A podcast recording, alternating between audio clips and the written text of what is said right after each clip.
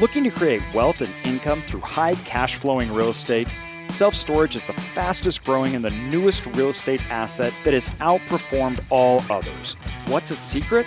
I'm AJ Osborne, and with over a million square feet that we have built, acquired, expanded, and even converted big box stores from small third tier markets to large 100 plus thousand square foot facilities, we have seen it all. This is the podcast that we're going to discuss and bring on the best investors and operators in the nation to show you how to create wealth and income with self storage. Welcome to Self Storage Income.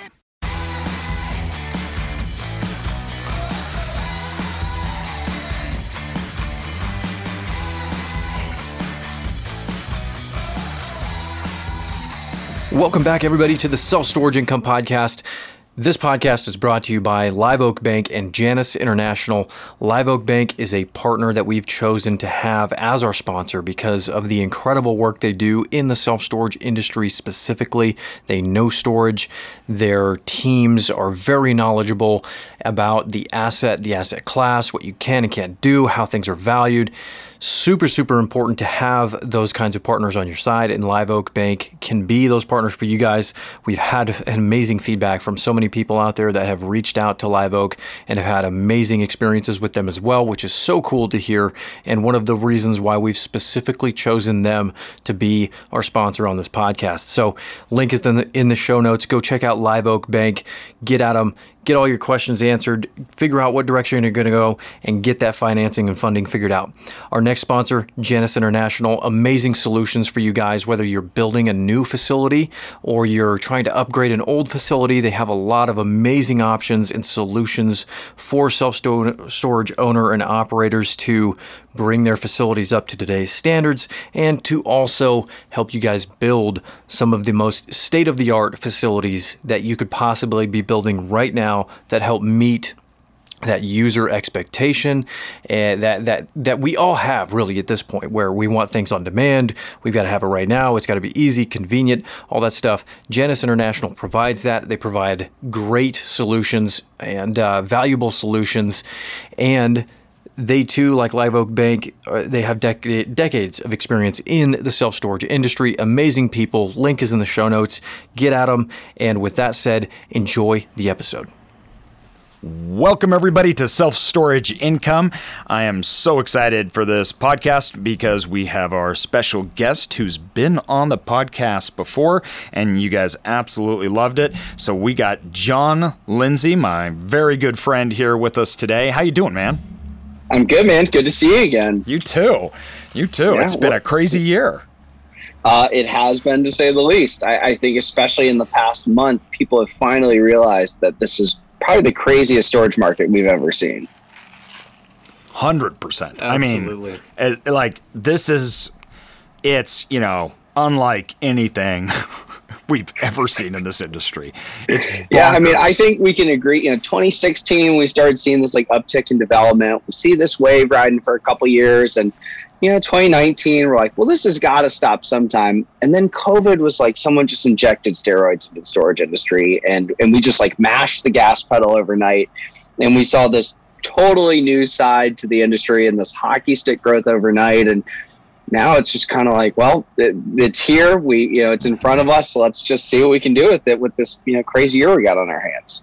Yeah, I mean, self storage went from being totally irrelevant to all of a sudden, hey, this is a really good thing, and a lot of people started looking at it.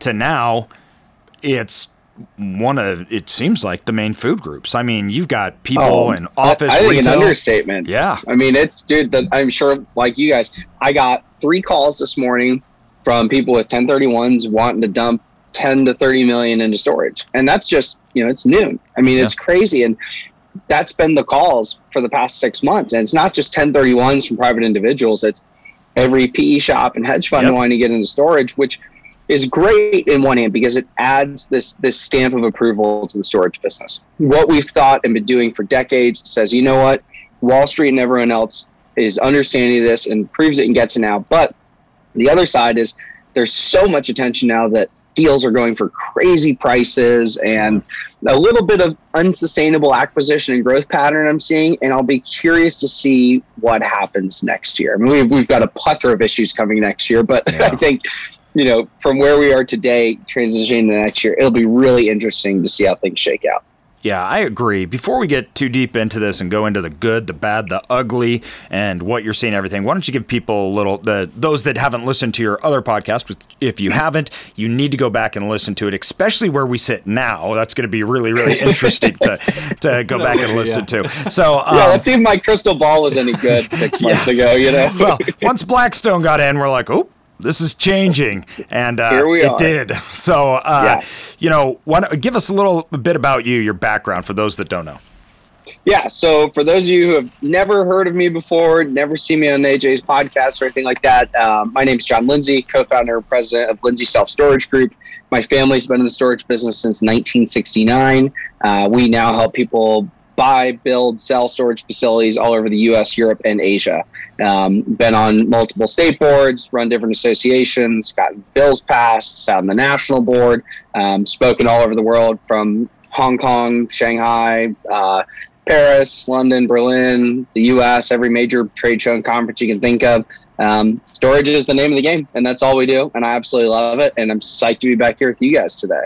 And you're also too, you didn't mention, but you're an owner operator, so you manage. Uh, we are yes. on top of yeah, yeah. We've we've built stores, we own stores, and actually, I think the highlight of, of all that I've done is how AJ and I met. We're you know both co-founders of Store Local, mm-hmm. the largest self storage cooperative in the world. Yep. And we also had some very exciting news recently. So it's um it's been an awesome year across the board, but uh, I'm just thankful we met a couple years ago, AJ. Yeah, me too. It's yeah, been no it's been a crazy journey, and it's interesting. Um, you know, coming being in this industry before all this craze really started to take hold, and seeing over the last, you know, really 15 but 20 years what has happened um, because there, I, there's not there's not a person I think that you could have gone back to when we started that would have thought storage would have ended up like this.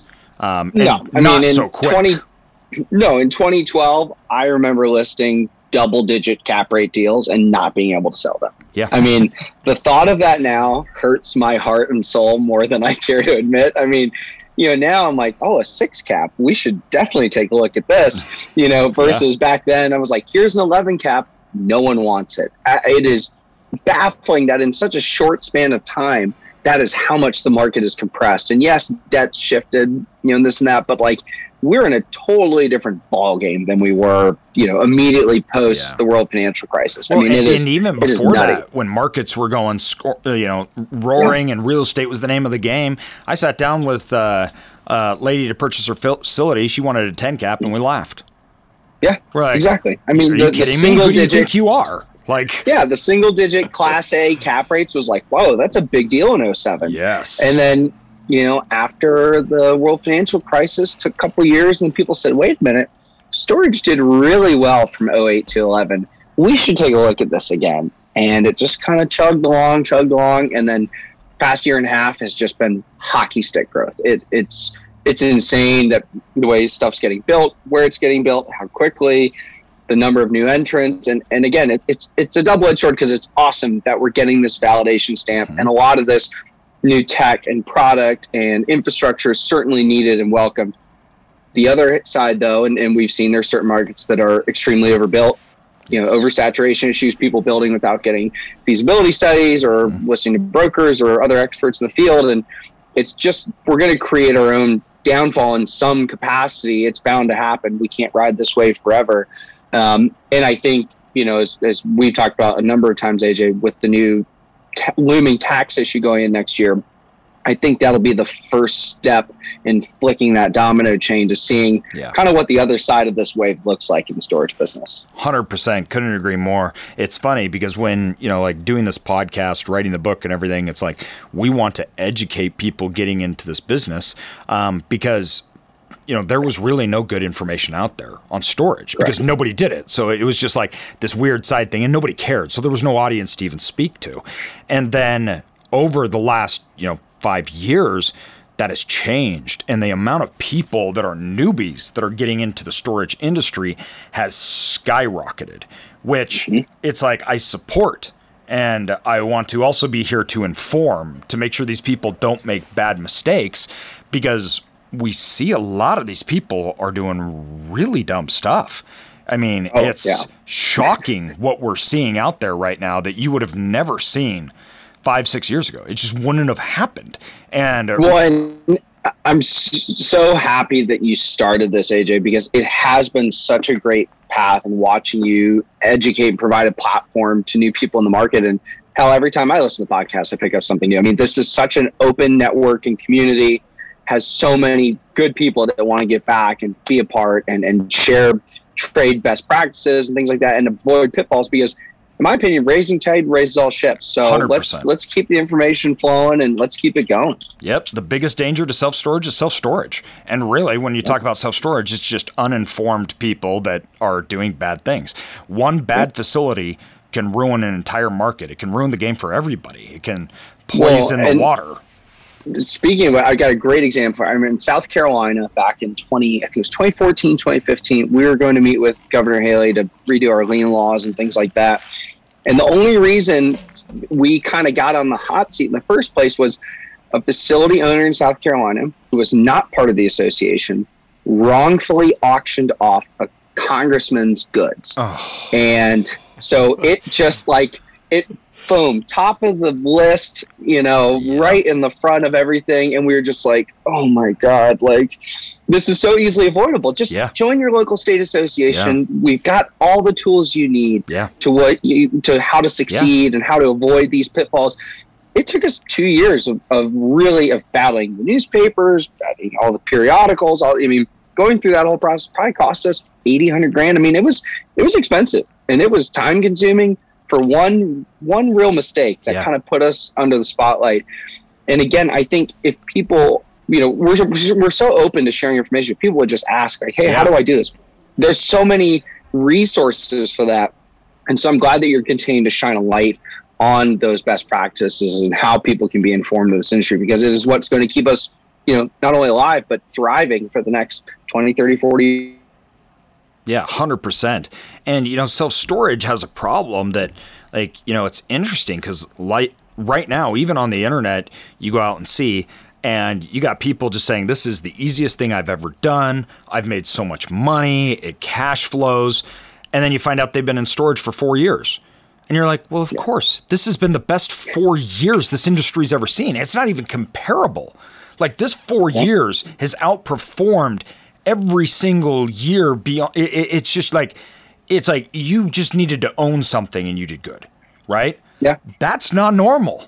And yeah. these people that are out now and they're coaches and they're out telling everybody how to do it everything else like that that we're seeing and you're going these people don't even know. They've never been through a downturn.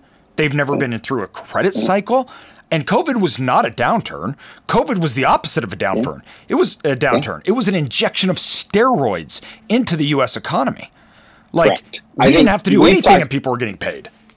Times of uncertainty bode so well for storage. I, I don't care what anyone says. Bad economy is is good for self storage because it's twofold. One, people who are really negatively impacted by it, you know, they, they rent instead of own. They got to downsize their house or sell their second house or sell their other car. Or, you know, there's always all these reasons they need to put their stuff in storage. And if you happen to be doing fine during, let's say, COVID, you remodeled the kitchen, so you got to put the stuff in storage. Your kids move home from college. You need that extra room. Put it in storage. You buy a second home. You know, I mean, all yep. these drivers in times of any uncertainty is good for storage. And and I think what what people forget, though, as you really mentioned, is it's easy to do well in a really good economy. And I think I've had this conversation with people like us that have been around a long time. Like, I remember what it was like opening up a store in April of 2008 a new build. It was terrifying. it was like the world yeah. has gone to hell in a handbasket. Like the it's collapsing before our eyes. We have no idea what's going on, and people don't know what that is these yeah. days who are new to the industry. And, and, I pray we never get back to that situation. But mm-hmm. history likes to repeat itself. Yeah. America is long overdue for a correction, especially in the real estate sector. it's bound to come at some point and i think i just want people to be cognizant and be smart about the decisions they're making whether it's building or their operational expenses the capex they're reinvesting you know just position themselves appropriately so that if stuff does hit the fan you know storage is supposed to be your hedge against the world it, Yeah. this is generational wealth building tool Yeah. they need to be in a good position to, to handle that 100%. We owned assets through 08. We bought assets through 08. We bought a lot of assets that went under. Um, None of ours did. And when I look back on it, it was all probably avoidable for those people that went under. And it's very clear in markets, market saturation. And even after those three, four years, like, they're, you know, the storage facilities and good operators that were full, they did good, right? Or, and, and we're saying good. And when we say good, all we're doing is comparing it to the housing market or the, that's Right. good. When we say good, we don't mean today. And a lot of people confuse that, right? They're like, Yep. oh, I mean, storage did great during COVID, just like it did during 08. No, No. no, those No. two things are not the same. And also, people forget we've basically doubled the storage market since then. Remember how Mm-hmm. me and John were just talking about how when we got started in the industry and everything, there was no massive boom. The people Yeah. that were building were operators that had been in it for a long time. They knew what they were doing because banks would give them money and they could operate it. Before then, if you couldn't operate it and you hadn't done it, the bank didn't want to give you money. But also, then what were you going to do if you owned it? How were you going to run it? They didn't even know how. There wasn't third party management like we have it today. That didn't even exist. So when the correction came in 08, self storage hadn't been overbuilt right? It, it, it was still undersupplied for the entire nation. It, that was right after a build it and they will come phase. As in, you know, in bef- prior 2008, if you built a storage facility, people just showed up. You didn't need to do anything. Well, it's so funny you say that, AJ, because my dad and I, or my brother and I, talk to my dad about this all the time. Yeah, he started building stores in 1969 in Dallas, so 70s, 80s, 90s. I was like, Dad, so like when you'd go to, he's like, oh yeah, he goes, I knew what had good drive-bys and what was in a good location, and I would just go to the bank and I'd tell them this is how much I needed, and they'd give it to me, and I'm just like, because there's no saturation, there's no feasibility studies, they didn't ask No. for financials. He's like, no, No. they just they just give me the money to go, and I'm just like Whoa. baffled. Yeah. like, Yeah. just like it makes my head spin because today I just can't imagine like first thing I do is check well okay what are Yeah. the competitors what's the saturation like here yeah. like what new any new development coming in yeah, you're But terrified of overbuilt. Back then, yeah, it it didn't matter. It didn't matter then. It was, it was. Hey, uh, you build it on the populous corner. You're the only site within five miles, probably. But Yeah, it'll fill up. exactly. you know? It'll fill And- up. And and that was before we had like ten storage steel increases in one year. So yeah. So, and that was one of the things that I talked to a lot of people about. And I was actually on a panel and they're like, well, if we had a credit crisis, it's easy. Just look back at 08. And I'm like, you think the storage industry is today like it was in 08? No, if we had an 08 today, the storage industry would not perform anything like it did back then. You're talking about markets in the country that are 15 to 30 square feet per capita. In 08, you had Yeah. two three Yeah. in most markets. Like it was like nothing. So even then, when people started moving and turning, they could only go to a few locations. It wasn't like that. Mm-hmm. And how we operate storage is totally different today. Like we, you Oh, know, yeah. what the facilities look like. Most of the customers today are thinking of prime build. They're thinking A class assets, and they have options and so we have to compete. It's um, it's a really interesting phase we're in in storage, right? Because most of the people have no experience of that past. They don't understand it, but yet, and the past is so different, but they think it'll repeat itself. And for me, that's just the biggest industry uh, problem in the industry is that Yeah. there's just this assumption and there's this lack of knowing or being able to operate um, where they think it's like it used to be. Um, but I mean, Well, AJ, I think you hit, you, you hit the nail on the head. And I, I literally had this phone call this morning. I had a, a client that I've been in the business for a long time. We were talking, and he said, John, the biggest problem today is that people are building what will sell, not what will work. Yes. And it's what we're seeing all over the U.S. These and, and I have no problem with developers, not throwing them under the bus, but Mm-hmm. it tends to happen. They say, "Oh, I can build this, sell this hundred thousand square foot site at CO to whomever large operator, make my 2x and be on my way and go do it again. And I, I don't belittle them for, for, you know, Yeah. doing Yeah. that, you know, and part of the process. What. But we are, we are creating our own demise in doing so. Yes. And people who are in the business are just shaking their head saying, please, please stop doing this to my market, you know, and it's scary because again, they're not efficiently building them. They're not building them with, you know, thought in mind as to, you know, where, what corner. And I even have, I have a client that, um, he had a site that was, you know, for, for a very long time in the 70 to 80% occupancy range, had a developer wanting to build next door. And he's like, look, here's my, here's my, uh, my management summary. We, we've been like this forever. Developers like don't care building it anyways. And it's like, but why? Like there's no demand. It's like I'm overfilling with business. And he knew that it would sell. So he built it. Yeah. And it's, it's tough to combat that because there's just so much liquidity in the market. Well, and this is one of the problems that we have in self storage is once again it's our own demise because the success of it. So if you're a developer, you have a few options. What are you going to build? Okay, I'm not going to build office buildings. I'm not building retail. I'm not building hotels. Right. So housing market got burned last time, so I'm not going all in on that anymore. So what do we do? We just look for the next hottest thing. And self-storage is really hot right now. Banks want to lend on it, everybody wants to do it. So you're right. So they know that their exit strategy is there. It's there till it's not though. That's the problem. Because that market there's gonna be shifts those people. fast. Yep. Those people who are, you know, I think we're planning on COing this summer or this fall and unloading it, who get caught with it next year, 12, 18, 36 months, can be a very interesting, you know, differential time. And not saying that there won't be successful projects. There's always going to be good Oh, yeah, pockets, yeah, good projects. course.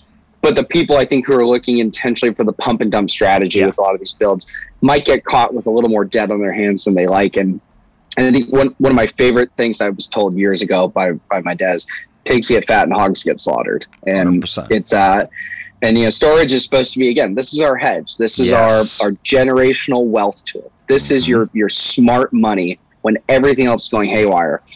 It shouldn't be a quick 10x gamble. Nope, not at all.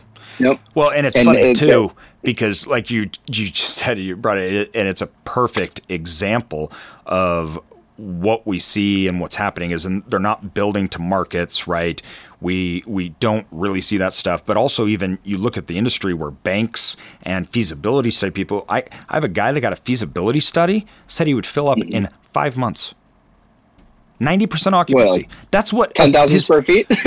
yeah, no kidding. 120,000 square feet. They said he would fill up in five months.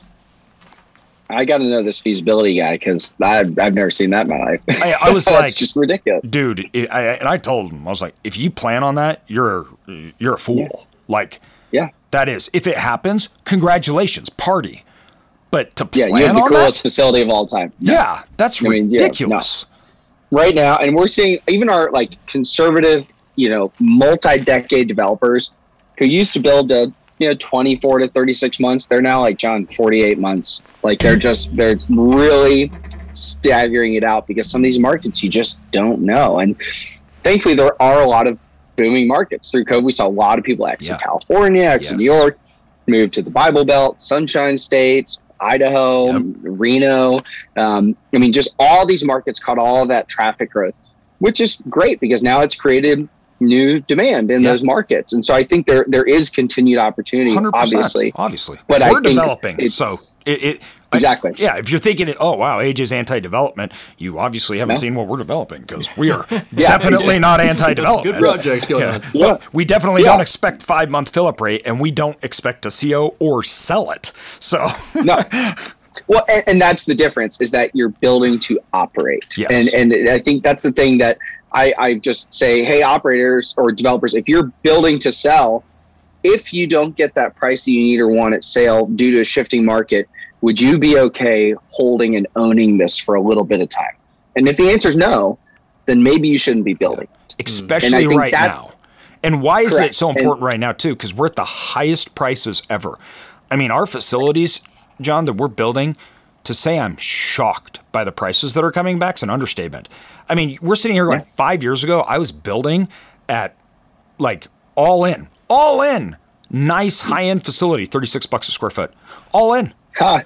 Today, I I 120. Like the the quality that I built, Like it would cost me 120 bucks a square foot to build that same thing five years later. Now, which is silly. Which is silly because let me ask you this: in that same market, did rates rise five times? And the answer is nope. no, they didn't. Nope. Nope.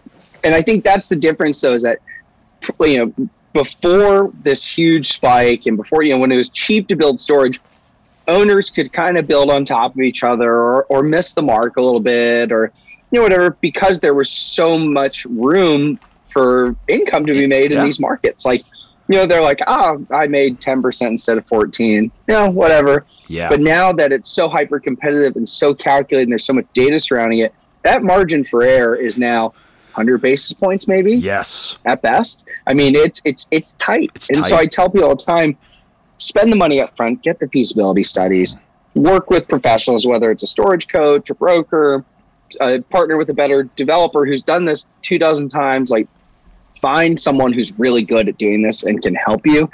And I tell you, I'd rather make a ten thousand dollar mistake than a ten million dollar mistake. Hundred percent.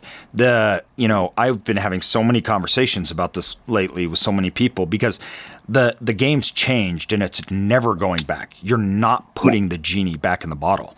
Yet there's so few people that have realized that the game's changed, so they're using an outdated playbook, and uh, um, this is you know this is scary. This is you know mm-hmm. dangerous, and and two, you know, if you guys are listening, you're like, oh, you're kind of being naysayers. There is no bigger cheerleaders of this industry than me and John Lindsay. We're like, I'm here. I'm, I got 40 years of runway in this. Let's yeah, do it. like, we're never leaving this industry, right? We are yeah. going to be those two old guys sitting together in the conference here in, you know, 40 years being like, oh, do you remember back in the day when we did that podcast? Man, things are crazy now, right? So the point is, though, that we're trying to do is lots of times, even I worry that I'm too much of a hype man, that I'm too much mm-hmm. of a, this is awesome, which in reality, what's happening is we need to do the same things that other asset classes do. You would never, people would never build apartment buildings the way they build storage. They would, it would never happen. And I think a few reasons is the expectations of continued performance, as in this performance is going to continue, which there's no way the last five years will continue for the next. It's not going to happen. And two, that low barrier of entry compared to apartment uh, apartments. It's lesser capital. I think the banks require less. They're okay with less. You can get investors at a less dollar amount, so you're not de- uh, dealing with huge, sophisticated investors. But you look what you go through to put a large apartment building out of the ground. They mm-hmm. go through. It's crazy. Then you ask somebody. Yeah. We, we have a storage facility that was built uh, down the road from one of ours, and we went and asked him. We're like, oh, you know, oh, this is awesome. He was in the owner was in there working, and uh, it was a large, eighty-five thousand square foot facility. And so, why'd you pick this location? Oh, my dad owned the land. oh, so you would just never do that for a multi-project? Like, yeah, it would never happen. Multi-project, multi-projects costing you three, four hundred million. I mean, it's you know, good luck sleeping at night signing on two hundred seventy million in debt. You know, I mean, versus the storage project, you know, three to five million. A lot of people, like you said, have access to capital, which is again one of the blessings of this industry. Hundred percent. A lot of people have access to to get into this space, but it also is kind of one of the Curses. things that could lead to our demise. Yeah, because yeah. it's easy to get into the space. Yes. But I, I again, I think by continuing to promote you know the issues that we see coming through the industry trials and tribulations that we've faced over the past two, three decades, and our families have as well, is just kind of going to continue to perpetuate, hopefully throughout the industry, yeah. and say, hey, look, we want everyone to be here. We, we want, want, everyone, to play in the successful. sandbox. But let's just make sure we're doing it in the yeah. right capacity. Wait, That's all. Let's learn know, from the past. Let's not be the next housing market right? Let's not be the, the, housing market where it's like everybody knew this was a freaking hot to, to uh, potato. Yeah. Why didn't somebody say something? Why didn't people yep. just get in? And the reason was they were making too much freaking money. And in mm-hmm. storage right now, they're making too much freaking money. And yep. this it's is the blessing and a curse, like we've talked about. But when right. you have cap rate compressions like we have seen because of the flood of people that went in, this changes the reasons why people get into it. So when me and John were getting into it, we never in our wildest dreams thought, oh, I'll build the stabilize it, and sell it for a four cap. Like what? but that's what we're doing today. It's nuts. I mean, I But because We- of that, you just- built it differently. You built it to Correct. operate it. We, like even like it's funny because we were talking about that. It, like uh, this was a long time ago. This was years ago when me and you were talking about this. Like, what is the game of self storage? It's a cash flow game. You Yep. buy and you operate off cash flow and increasing revenues. Um, and that should be the only game. And then as cap rates move up and down, awesome. Once again, cherry on top. But Yeah. it should only be that focus on that, right? And that was the problem with housing. They stopped thinking about cash flow or monitoring by it. It just, you made so much money just by doing it that everybody mm-hmm. did it. And storage, one of its curses is its success, just like housing. We have assumptions. Housing can never go down. Storage does great through downturns. Well, I ask people like, okay, that was d- during a housing hou- housing market crisis, which we're not going to have again. Demand for housing is so far out of whack, but yet pricing now is out of control. What happens if interest rates go up and the housing market doesn't collapse, but it stagnates? As in, nobody moves anymore migration patterns cease. They stop. The great migrations out of New York and California that are pumping tens of millions of people into new locations and overnight. What happens to the occupancy in markets that have 18 square feet per capita that were growing at 3% a year and they go to either dead or negative growth? Because if you look how those markets, you know, they fluctuate and everything, nobody's thinking about that when they're building. Nobody's having this conversation, right? Nobody's talking about it when I ask them. Like, what happens when, because I don't know about you, but I view there's two types of occupancy, right? We have our stabilized, our core occupancy. These are the customers that really, they hang around for 12 months, right? So we have this 12 month to more like a 16 month period of time. Then we have a few of those customers that stay. They stay for like three years, right? They just like never leave. Um, but then you have a huge portion that are transitory. And I, I think of this as transitory occupancy. Right now, today, I've never seen transitory occupancy like it is. Everybody needs a space. I need it for three months. I can't find one, right? And the churn in our storage facilities, when somebody's gone, it fills up, right? Immediately. Yep. And that's how storage makes a lot of money, right? Like me and John make a lot of money Yeah. off this churn. Well, in 08, that churn ended. It stopped right? But our stabilized facility, we had that core occupancy, so it was okay, right? And then Did you fine. needed people that needed place, and when they came in, they stayed for a long time. I'm downsizing my house because I can't afford it, right? So I'm putting it in there. I'm moving into an apartment, and I'm keeping that storage for three years, right? But if interest rates Great. rise and there's a stagnation, that changes what happens with that occupancy. And I don't know about you, but that's the danger I see is this housing market tear. It can't go on. Inflation, interest rates Yeah. have to rise. And at housing prices today, a rise in interest rates makes whatever 40 I was looking at some numbers and one point rise in interest rate today cuts out basically 40% of the housing market meaning 40% of all the people that need to buy a home one point interest rate makes it unaffordable for them to buy at today's prices Interesting. So AJ, let, let me ask you this then. So you take you take this crazy housing market. We've got the looming interest rates over here. You know, we've seen record transactions done in the past year, whether it's public storage buying uh, Easy up in DC. Yesterday, the three quarter billion dollar deal with Merit Hill and Prime Group that got announced, which was awesome. Way to go. Liz. Big fan of you and what you do. That was Nice that was job. huge. Congratulations. Um, but it, it's just it's nutty. We've just Yeah. never seen deals like this. So the music's got to stop. Mhm. We've got 1031s possibly being eliminated next year. Cap cap gains going in. My personal opinion is that 1031s being pulled would certainly pull the plug on transactions for the next three years. yeah Period. Like that. Period. That's I think it's like 30 percent of Yeah. transactions in the U.S. are 1031. Yes. That would that would kill it. Yeah. To me, that's the scariest thing right there yeah is that all of a sudden the music stops in the real estate business because no one can transact. People who Yeah. want to sell even They for can't. retirement They or they, they can't won't. they can't get out. nope they can't get out And and that is what is my biggest concern moving forward. And I'm Yes. curious to hear yours. Sounds like you're you're pegged on the housing market, but Yep. if, I, I just I- want to make sure that we're right. on the so same when I. I- well, I think about uh, these are the two sides of this, and you couldn't be more right. The um, capital gains tax and the 1031 uh, uh, exchange, like people don't understand how that will affect our real estate market. The reason why that's not the number one concern for me is because I'm not a seller. So I'm one of those guys yeah. where it'll come up and it won't won't matter. But what will happen is, and I mean, Connor, I've been talking about this. I'm like, at the first of this year, we were all sitting down, and I'm like, guys, this year's going to be a good year for acquisitions. But we have to know. And I literally said, I was like, next year or the year after, we may be only a development company. As in, there's nothing to buy. Because yeah. if you look at today's prices, you get rid of 1031 exchange and you move capital gains tax up like anything close to anything doesn't even matter. It could be half of what they're talking about. And you take what people will make so first of all cap rates will rise because there's less mm-hmm. buyers right? And then you look at what they get out of it what they have to pay in taxes and they can't move it over. It makes it's hard enough to convince people to sell and sell storage because if I'm an owner and I'm making $150,000 a year, then I could sell my facility after debt, after taxes, after everything else. I'm going to make a million dollars. I can't replace that income. Yeah. So then I'm not selling. It doesn't make sense because they're like, I don't need the million dollars. So why would mm-hmm. I? It doesn't make sense to.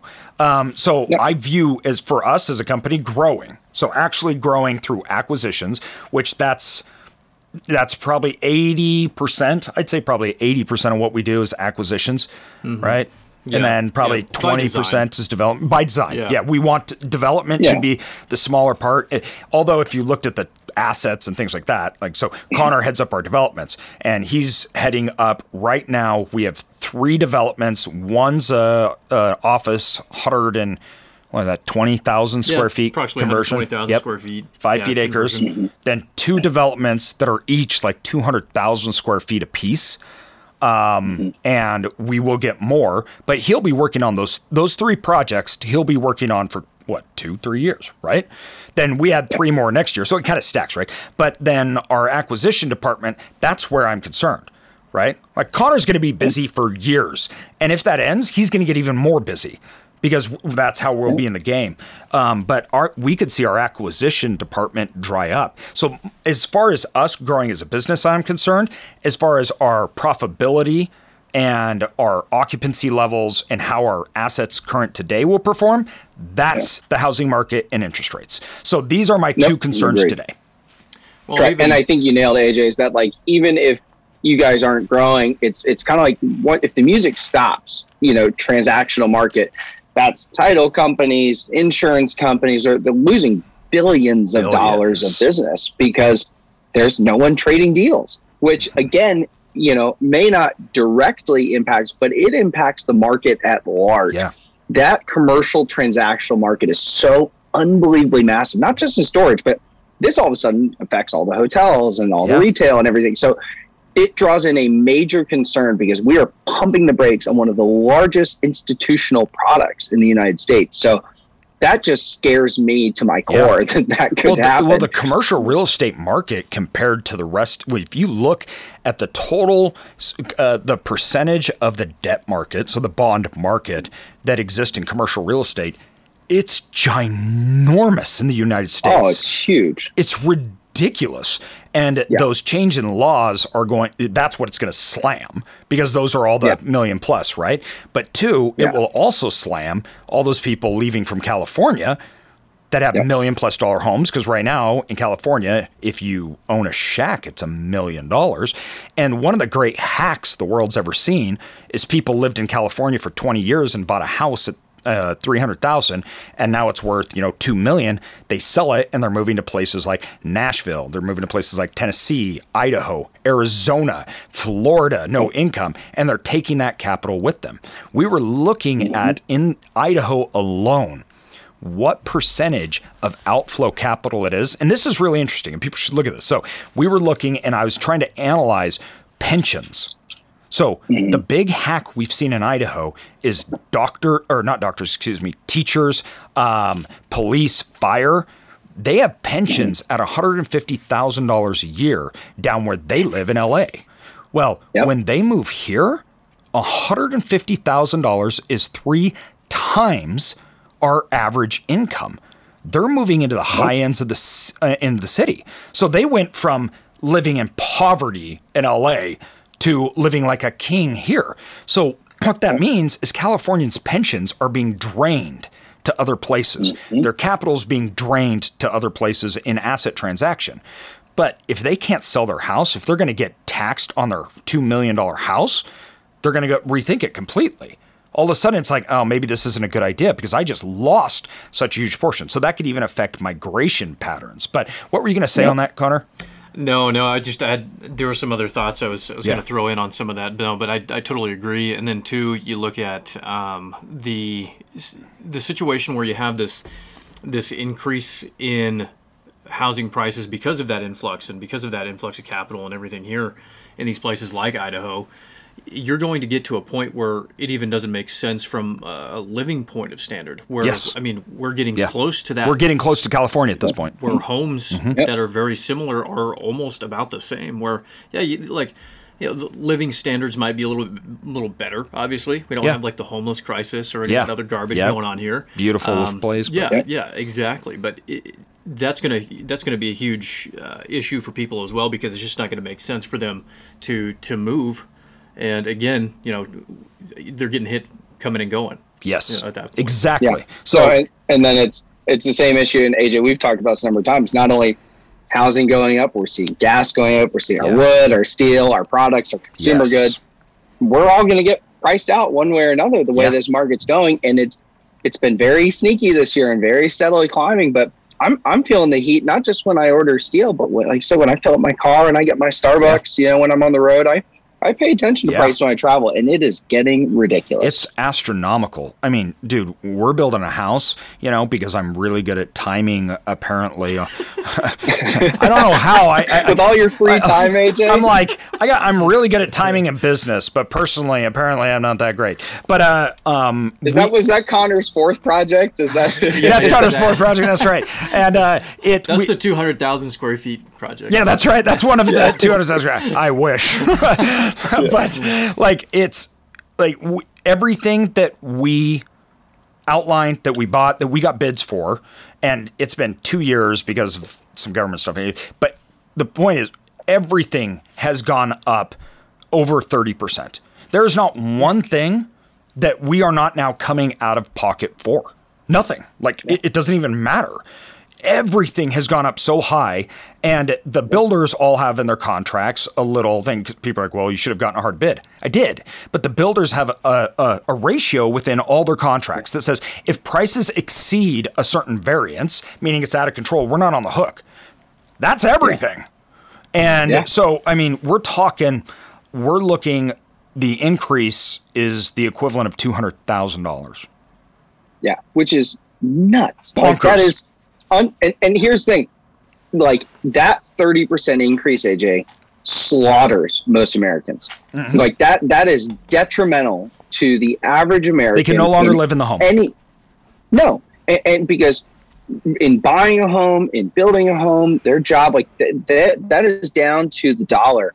And i think that we're going to really look back after whether you couple COVID, this liquidity event, rates where they're at, everything in a couple years, and say, "Oh my, we have put ourselves way up a creek without a paddle on this one."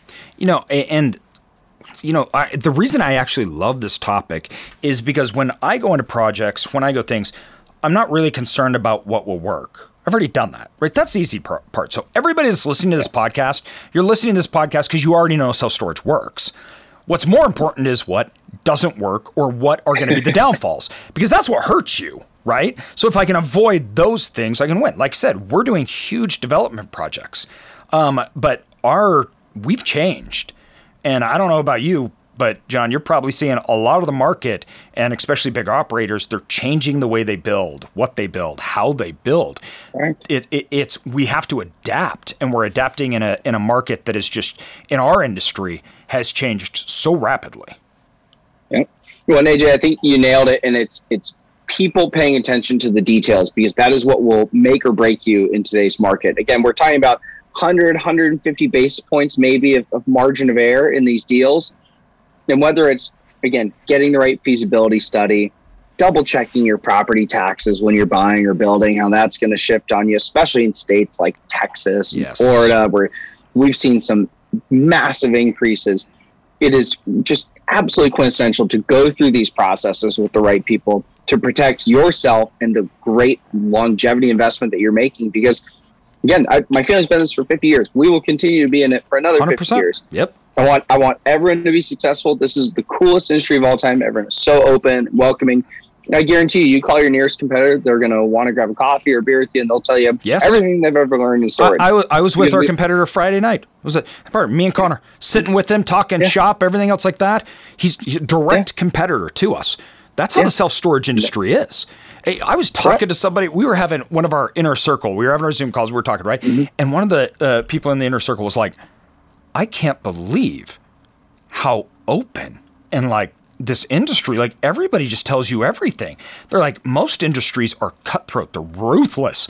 But in this industry you go talk to somebody and they're like here's everything that's going on right?